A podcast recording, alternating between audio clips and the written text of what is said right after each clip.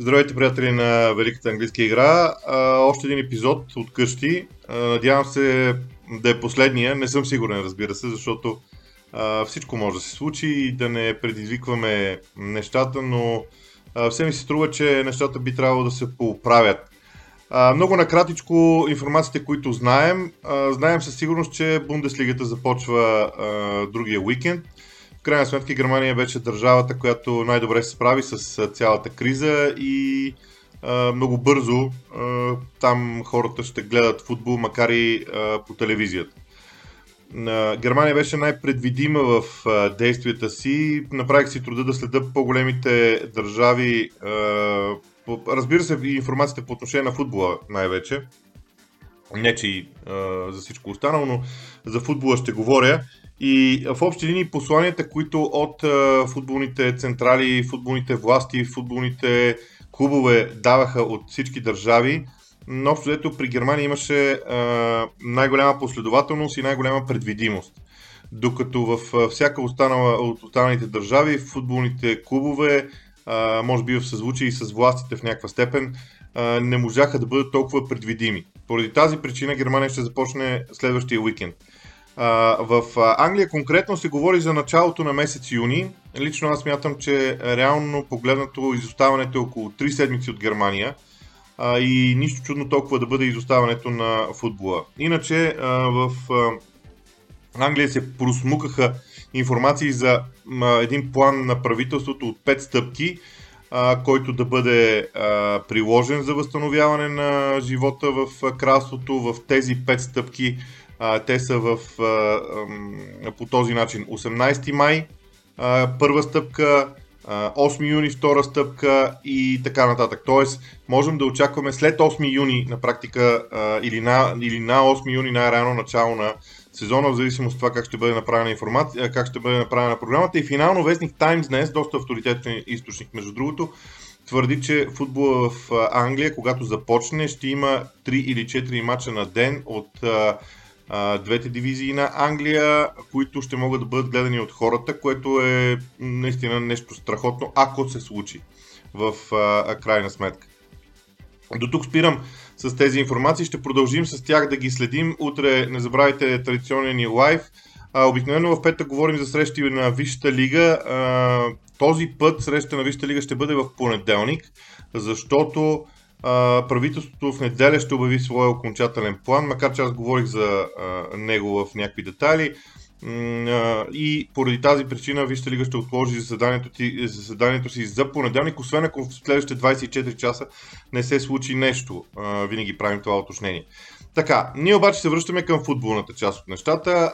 Аз се ангажирах да направя един така преглед на сезона в Висшата лига с идеята да разделя сезона на определени периоди, в общи линии някъде между 5 и 6 мача на период, с ясната идея да м- си припомним всичко, което се случва и да може, когато сезона е напрагани, да имаме възможност съвсем накратичко да си припомним в рамките на 20-30 минути на епизод, да си, това не е много накратичко, де, но да си припомним всичко, което се случва. Та днешния епизод а, съм го оформил в периода 1 ноември 5 декември.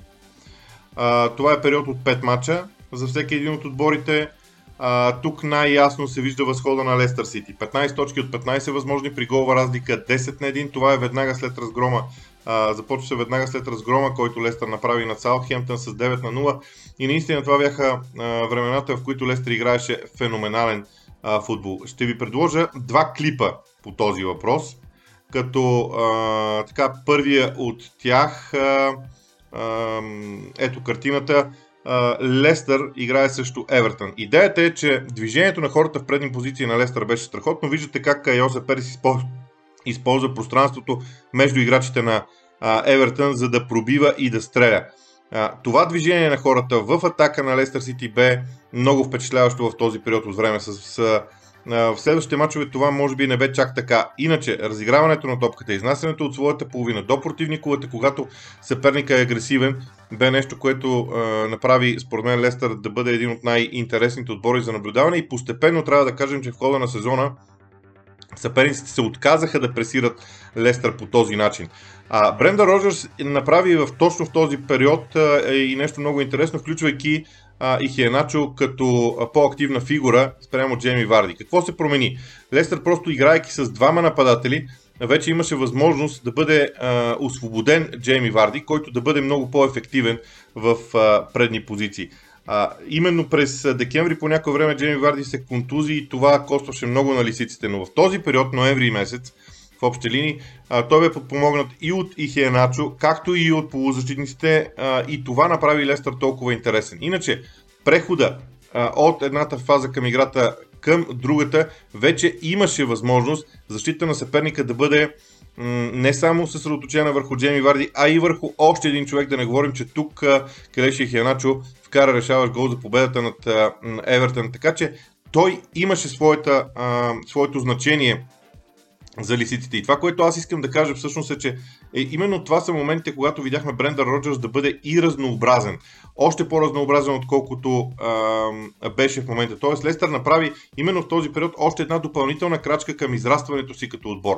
Добавям и още един клип, между другото, а, защото на мен лично той ми изглеждаше също толкова интересен. Той е насочен вече към позиционирането в средата на игрището. А, това е матч срещу Астан Вила. Вижте четворката в защита и четворката в средата на терена. Те са буквално подредени в средата на терена като а, ромб, като Мадисън има доста по-различна а, роля, отколкото обикновенно. Той играе зад гърба на нападателите. Той е човек, който трябва да ги подкрепя двамата. Окей, тук тази подкрепа не се вижда, но взаимодействието между Ихиеначо и Джейми Варди е значимо. На мен това ми допада много. А, смятам, че Брендър Роджерс вече има поне два или дори три различни игрови плана за действията на Лестър Сити и ще е интересно как той ще развива отбора си в бъдеще. Тук виждаме именно подкрепата на Мадисън към Ихиеначо и Джейми Варди, като той може в конкретния момент да подава на а, Варди и на Ихиеначо. Окей, Джейми Варди тук пропусна, но идеята е много ясна и видна за играта на Лестър Сити.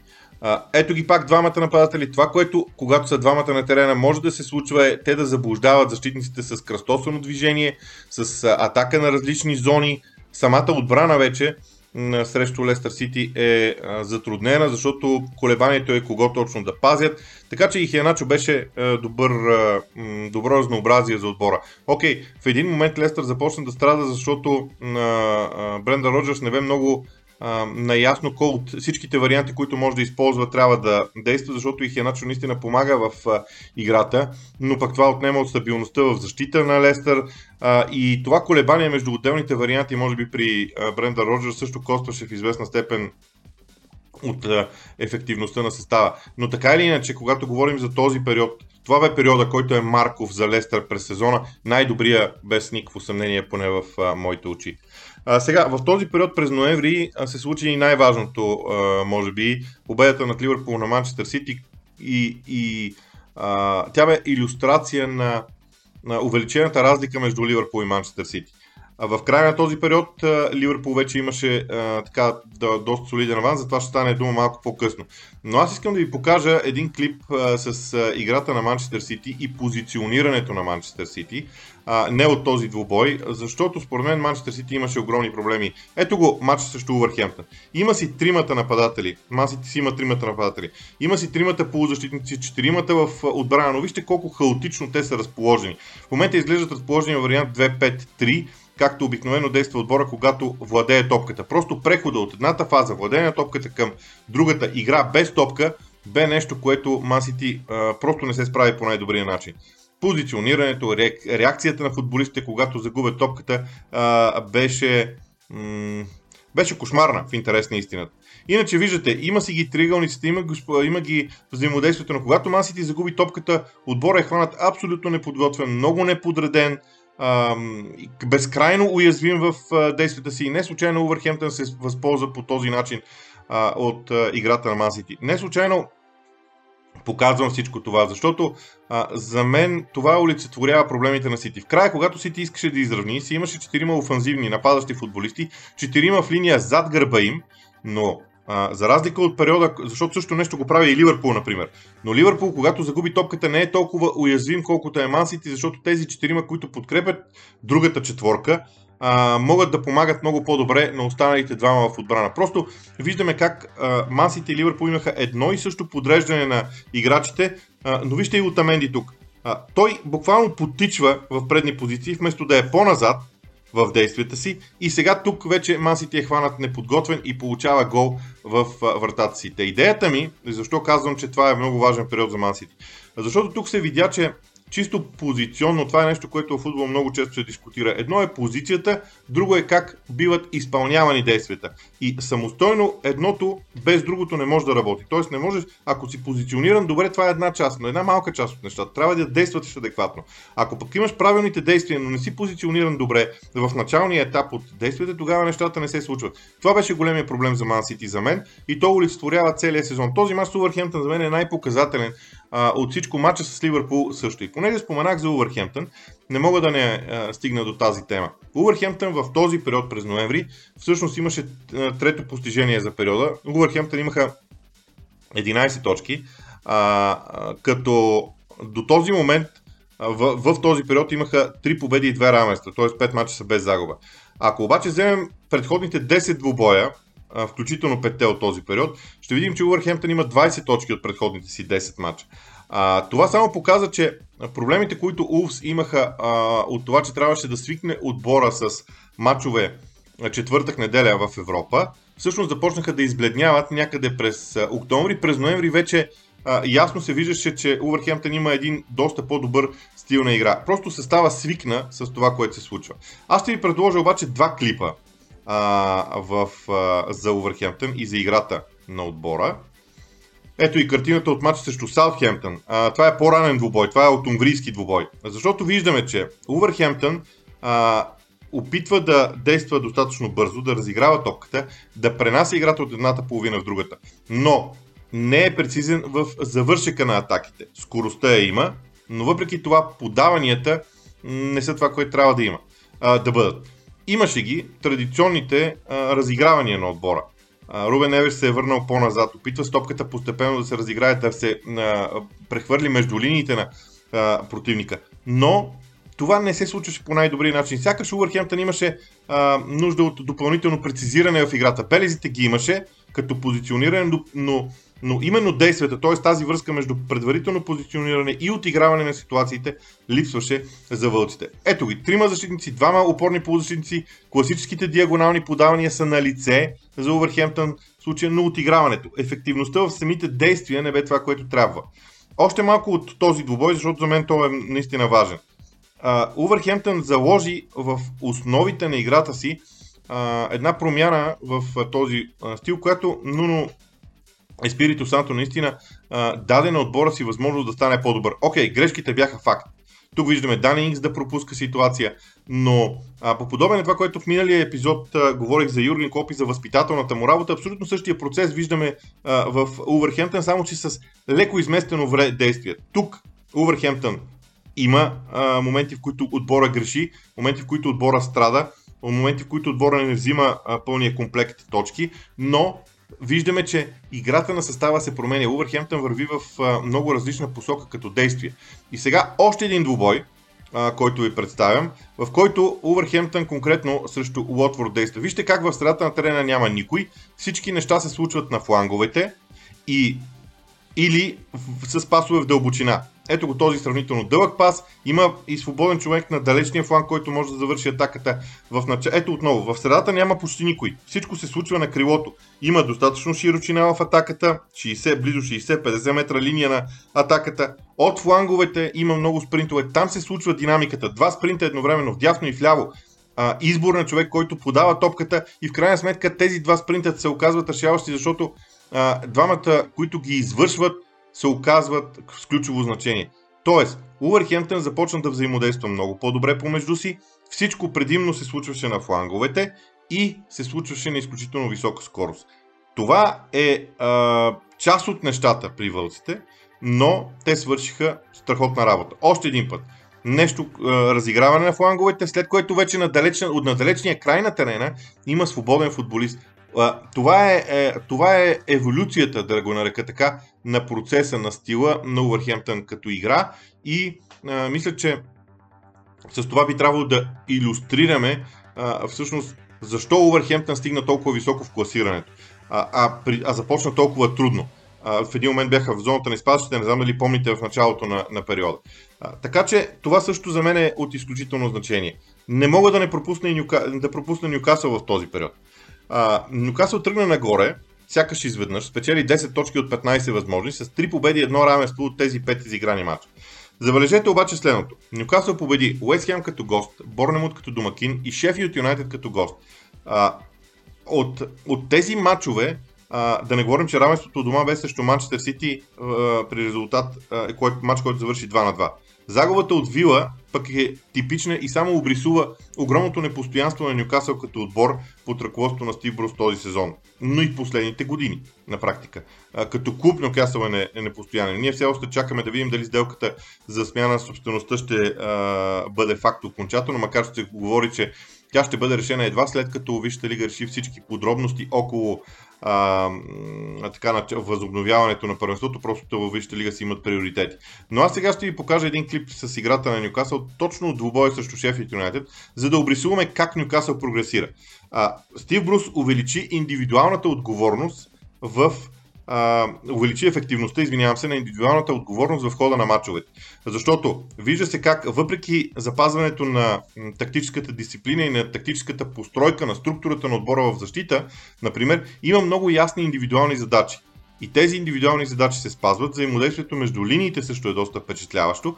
И имайки предвид, че срещу тях е отбор като Шеф Юнайт, който а, наистина впечатли през този сезон, начинът по който Ньюкасъл се справи с Шеф Юнайтед на фланговете бе впечатляващ. Те имаха числен превес. Вижда се и тук 4 на 3 на единия фланг. И също така можаха да реагират в останалата част от игрището, като Другото, което правеше впечатление са единоборствата и агресията, която Нюкасъл имаше в играта си. Иначе, традиционното 5-4-1 в защита си беше факт, то се вижда чудесно. Насищането на зоната на, на топката, да, появяваха се и празноти пред линията на отбраната, но когато имаш 9 души около топката, е нормално някой от тях да скъси дистанцията до нападащия играч и да блокира негов удар. Големия проблем изнасянето на топката в предни позиции. В предни позиции се разчиташе към този момент единствено и само на индивидуалната работа на Амирон и на Сен Максимен. Да, Сен Максимен е чудесно попълнение за отбора заедно с Алмирон. Нюкасъл искаше да използва фланговете, за да използва Анди Керал на върха на атаката а, в а, времето. Това не сработи по най-добрия начин. Признавам си, че не сработи по най-добрия възможен начин. Но пък ето, голове падат, защото Сен Максимен вкарва с глава. Нюкасо побеждава Шефът Юнайтед като гост. А, това не е толкова лесно място за гостуване. Но най-важното, взаимодействието на фланговете. Това започна да се получава при Нюкасъл и това може би беше един от а, големите най-стойностните моменти в а, а, така, прогреса на Ньюкасъл Юнайтед. Знам, че във времето, а, вероятно няма да имам време да поговоря за Ньюкасъл допълнително, но Стибрус опита и още нещо а, по-напред в сезона. Трябва да го отбележа сега, защото не знам дали ще се върна към Ньюкасъл пак, а, освен ако няма нова сделка, но за мен ролята на Алмирон се промени. Той бе опитан да играе зад гръба на нападателя. Това му даде възможност да се активизира, да вкара някой гол и той заедно с Сен Максимен. И постепенно Нюкасъл се отдалечи от зоната на изпадащите, като в момента можем да кажем, че те не са в а, тази битка. Това не е тяхната битка, което е нещо хубаво за Нюкасъл като цяло. А, периода през ноември бе а, белязан и от три треньорски смени. На първо място Маурисио Почтино бе сменен в Тотнам. Буквално в рамките на 24 часа бе назначен Жозе Мауриньо. Как да обясним това? Сега ще ви покажа един клип с играта на Тотнам. Не за друго, а защото ми се струва, че трябва да отбележим хубавите и първо промените на Тотнам в играта на Тотнам и защо Тотнам изглежда толкова различен, изглежда толкова различен този сезон при Маурисио Почтино. А, не знам дали си спомняте, всъщност преди да пусна клипа за това ще завърша. Не знам дали си спомняте колко интересен изглеждаше Тотнам с агресивността си по игрището а, максимално високо. Като казвам максимално високо, не означава а, задължително близо до а, наказателното поле на противника, но колкото можеше по високо по игрището, колкото може по-близо до наказателното поле на противника, Тотнам атакуваше съперниците си. Вижте срещу Ливърпул матча, какво показва на Анфилд. Вижте къде е групиран състава на Тотнам. Да, взаимодействията между отделните играчи а, и, изглеждаха добре в а, а, тази среща. А, макар че в края се случи онзи обратно, но ние гледаме начина по който Тотнам а, функционира. Има а, достатъчно много хора, четирима в защита, петима в хафовата линия, Хари Кейн е единствен в нападението, доста сериозно отново добра работа индивидуална отговорност с присмяна на позициите срещу Ливърпул. Това винаги е много важно, защото там мърсисайци много често сменят местата си полузащитници отиват в, атак, в зоната на нападателите, нападателите се връщат в зоната на полузащитниците. Ако нямаш този синхрон а, при смяната между линиите, може да закъсаш много. При Тотнам той се виждаше в двубоя на Анфилд и изглеждаше сравнително а, добре. Големия проблем. Тотнам бе близо до своето наказателно поле. Тотнам вече не беше толкова агресивен а, в противниковата половина, колкото беше в началото. В първите, първия период на Маурисио Почтино, дори през миналия сезон се виждаха някакви подобни зачатъци. Но вече Тотнам предпочиташе да действа по-скоро пред своето наказателно поле и да контратакува. Явно самия Маурисио Почтино осъзнаваше през настоящия сезон, че отбора му има, има доста проблеми в, а, така, в отбраната си и а, това е нещо, което поне на мен ми направи много силно впечатление в, а, а, в срещите. А, ето ги възможностите за контратака на, на шпорите. Вижте, тук Хюн Минсон, Хари Кейн е в центъра, това разбира се е в самото начало на матча, но това е идеята. Това е идеята за играта на, на Тотнам в а, този двубой. А, и това нещо, лично, поне мен да си призная, от една страна ме впечатляваше при но от друга страна осъзнавахме колко различен е вече отбора на Тотнам. Наистина много различен в сравнение с това, което беше през миналия сезон. И тези промени очевидно не сработиха. Маурисио почти правеше компромиси с състава си само и само да може той а, да измъкне, да измъква резултати. А, тук това се случва. Разиграване в своята половина и ситуация 3 на 2 срещу Ливърпул. Да, това са добрите моменти. Аз не искам да показвам лошите на Тотнам, защото струмеш, че Маурисио почти не бива да бъде, а, а, да бъде обвиняван за, за провала на спорите, защото не беше само негов. А, но за мен, поне а, Тотнам при Маурисио Почтино стигна до един от своите, мога да, не, да ги нарека а, така, крайни етапи в а, представянето. Какво да кажем за Маурисио Почтино? Той изгради, направи Тотнам отбор от следващата стъпка. Ако Хари Кейн, ако, извинявам се, ако Хари Редна преди него а, и, и останалите менеджери, не само Хари Редна, а, бяха направили така, че Тотнам да се приближи до топ 4. Дори да влезе до топ 4 в а, някакъв период от а, време то Маурисио Почтино смело мога да твърдя, че изкачи Тотнам в а, така един период а, и, едно, и една позиция, Тотнам да бъде вече претендент за отличията, което беше много важно. И с това за мен Маурисио Почтино трябва да бъде запомнен. На 29 ноември този матч с Ливърпул, който ви, за който ви говорех, е на 27 октомври. Да, той не е от този период, но Тотнам всъщност след това направи едно равенство с Шеф Юнайтед у дома, след което на Маурисио Почтино бе уволнен. На, 19, а, на, на 29 ноември Уна Емери бе сменен в Арсенал. За Уна Емери сме говорили достатъчно много, няма да ви показвам клипове, защото миналата седмица го направих. При Уна Емери имаше много ясно а, се видя разликата между това отбора да бъде позициониран и отбора да реагира на, случващи, на ситуации, които се случват на терена. Проблема на Арсенал при Унай Емери беше, че имаше твърде много теория, твърде много позициониране и твърде малко игрови реакции на нещо, което се случва на игрището. според мен играчите като цяло не вярваха на Унай Емери и това много ясно си личеше. На 1 декември се случи втората смяна в Уотфорд за сезона, като Кике Санчес Флорес бе уволнен. А, трябва да ви покажа нещо от играта на Уотфорд, за да обрисуваме а, всичко това. А, защото Уотфорд и при Кике Санчес Флорес продължаваше да има доста сериозни проблеми в отбрана, нещо, което се вижда, ще се види сега. А, Кики Санчес Флорес бе привлечен, защото в последния му сезон в Уотфорд, предишния му сезон в Уотфорд, той демонстрира изключително добра. Уотфорд имаше изключително добра отбрана. Всички мислиха, че и сега ще стане така. Само, че позиционирането на отбора, начинът по който отбора реагираше на определени събития на игрището не беше това, което трябва да бъде. Вижте колко елементарен гол получава също Челси у дома отбора си. Още веднъж, уж всичко е наред с позиционирането, с взаим... но, но, но реакцията на играчите не е това, което трябва да бъде. Петима в защита, има четирима човека, между тях един нападател, лини, разстоянието между линиите не е добро. Аз изброявам неща, които би трябвало да са много добри за Лотфорд. Ето го отново цялото това положение. Само, че когато играта влезе в, в развитие, в един момент се, в един момент се вижда, че състава вече не е а, толкова м- ефективен. Именно тези, на пръв поглед, леко допускани голове, защото през второто по време на този матч Уотфорд смени формацията. Изведнъж се игра с двама нападатели, трима полузащитници, т.е. самия Кики Санчес Фореш а, се м- лъкатушеше в идеите си за игра. И когато Уотфорд в предни позиции при добри шансове не успява да се да се справи с положението, вече рецептата за провал е ясна. Сега, при Лотфорд не бива да се забравя, че през целият този период Трой Дини не беше на разположение. Окей, той в някакви моменти беше на игрището, но не беше онзи Трой Дини, който трябваше да бъде и за мен. Най-големият проблем на Лотфорд е, че нямаше а, лидера си. Да, играчите бяха факт, но нямаше го лидера на този отбор. И за мен поне е съвсем логично се случи тази втора промяна. Като това, което трябва да отличим е, че Лотфорд този път, след тази промяна, наблегна на британски менеджер, менеджер, който спаси Лестър Сити преди това. За него и за възхода на Лотфорд ще говорим в а, следващ епизод, но смело мога да кажа, че именно това действие, назначаването на британски менеджер помогна много. И като говорим за британски менеджер, няма как да не обърнем внимание на Кристал Палас, който за мен е а, заедно с Шеф Юнайтед е изненадата на сезона. А, първо заради позицията си, второ заради начина по който игра.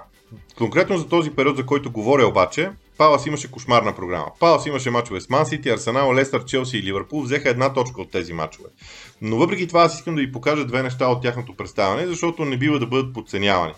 А, започвам с начина по който а, Палас играе, като тук трябва да отбележим, че липсва Миливоевич. Това е матч срещу Уест който е в края на предходния период. Идеята. Палас е групиран в своето поле, пред наказателното поле а, са групирани играчите, а, като е много интересна гъвкавостта в средата на игрището, като опорният полузащитник на моменти играе дори като централен бранител.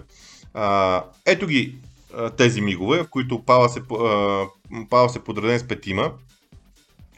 И в един даден момент един от опорните полузащитници се връща назад и съответно допълва петицата в а, отбрана. Но тогава, ето ги вече са петима в отбрана. И тогава отбора изглежда достатъчно стабилно. Тази гъвкавост обикновено в повечето мачове правеше Миливоевич. Интересното е, че дори без него Палас продължаваше да го прави. Конкретно този мач срещу Уест те го спечелиха, но го спечелиха с доста късмет в края. Но иначе, е още веднъж четирима в защита, които в един момент ще преминат в петима и тази гъвкавост на Палас в защита им осигуряваше една наистина, едно наистина доста добро представяне, макар че, както виждаме в случая от Уестхем, положения не а, липсваха. И сега, следващия клип, вече с Миливоевич в а, игра, също много по-труден и много по-силен съперник, в случая това е Манчестър Сити. Това е един от важните матчове за Палас. Но, а, владението на топката на Ман Сити е очевидно. Палас пак е подреден с петима в средата на терена, но вижте какво прави Миливоевич, футболист с номер 4. Ето е подредбата. Масите има достатъчно опции за подаване на топката между линиите, но а, в крайна сметка Палас не го позволява толкова лесно. Палас не позволява толкова лесно топката да отива напред. И Миливоевич в ключ, ключови моменти помага това разстояние между двамата централни защитници да бъде а, запазено. Тоест, той има задачата да се връща към линията на защитата. Много е трудно това действие, изисква се изключителна грамотност и Пала страдаше от това, че не можеше да контратакува след това. Но още веднъж, двамата централни защитници и Миливоевич, един пред друг. Техните действия. Непрекъснато Миливоевич се обръща назад да види какво има зад гърба му. Нещо много важно, нещо много значимо. А, отново поглежда сега назад, за да види каква е ситуацията. И вижте тук той къде трябва да бъде обаче. Той трябва да се е върнал вече назад. Трябва да е вече в тази роля, за да може после пренареждането, при центрирането на Манчестър Сити, пренареждането на играчите да е различно. За да може Джеймс Томкинс да си остане на място, Миливович да е до Давид Силва и съответно Рахим Стърлинг а, накрая да бъде също пазен. А, това действие, защо казвам, че е много трудно? Защото през целия матч да го правиш е кошмар. Много е трудно 90 минути да си толкова перфектен, а, колкото си иска. Поради което Палас прави грешки и тук също Манчестър Сити, например, най-ясно се виждат а, те. Тази подкрепа на централните защитници е необходима, защото те обикновено оставят коридори. И тук вижте, а, на пръв поглед, четиримата играчи на Пала са добре подредени срещу трима или четирима футболисти на Ман Сити, но ако един човек е с пасивни действия в средата на игрището, както се вижда, противника може да вкара гол. Така че а, хвалим Палас а, по принцип за представянето им този сезон и аз няма да спра да го правя, защото смятам, че те наистина правят страхотен сезон. Но тяхната игра, основата на тяхната игра се, се гради на взаимопомощ между полузащитата и отбраната и след това прехода става с бързина по фланговете. Но много е трудно Палас да стигне много високо. Общо взето Рой Ходжсън ще задържи отбора във Висшата лига и вероятно ще продължи да го прави в следващите сезони. Но ако Палас си прави някаква сметка да влезе в топ 8 на Висшата лига, по този начин няма да е лесно, за да не кажа невъзможно. Макар че думата невъзможно е крайна в случая. А, с това горе-долу завършвам с а, а, така, този епизод. Той стана пак много дълъг, но няма как, когато използваме картина за иллюстрация на нещата, няма как да не става дълъг епизод. Но, завършвам в края на 5 декември. Преднината на Ливърпул пред Ман Сити беше, беше, вече беше 11 точки. Дори Лестър Сити беше втори пред Манчестър Сити и се, се говори, че точно лисиците са големия съперник на Ливърпул за титлата. Челси а, тук в този период е на една много интересна граница. От една страна Тима стигна до четвъртото място, остави разлика след себе си, 7 победи в 9 мача в един момент имаше Челси като серия. В същото време обаче, ако погледнем напред във времето, сините показаха и липса на постоянство, защото пък в бъдеще се оказаха в серия от 4 победи в 14 мача, което обрисува по най-добрия сезон за мен а, по най-добрия начин сезона на Франки Лампарт и тази несигурност на отбора, но за това ще говорим в а, следващ етап.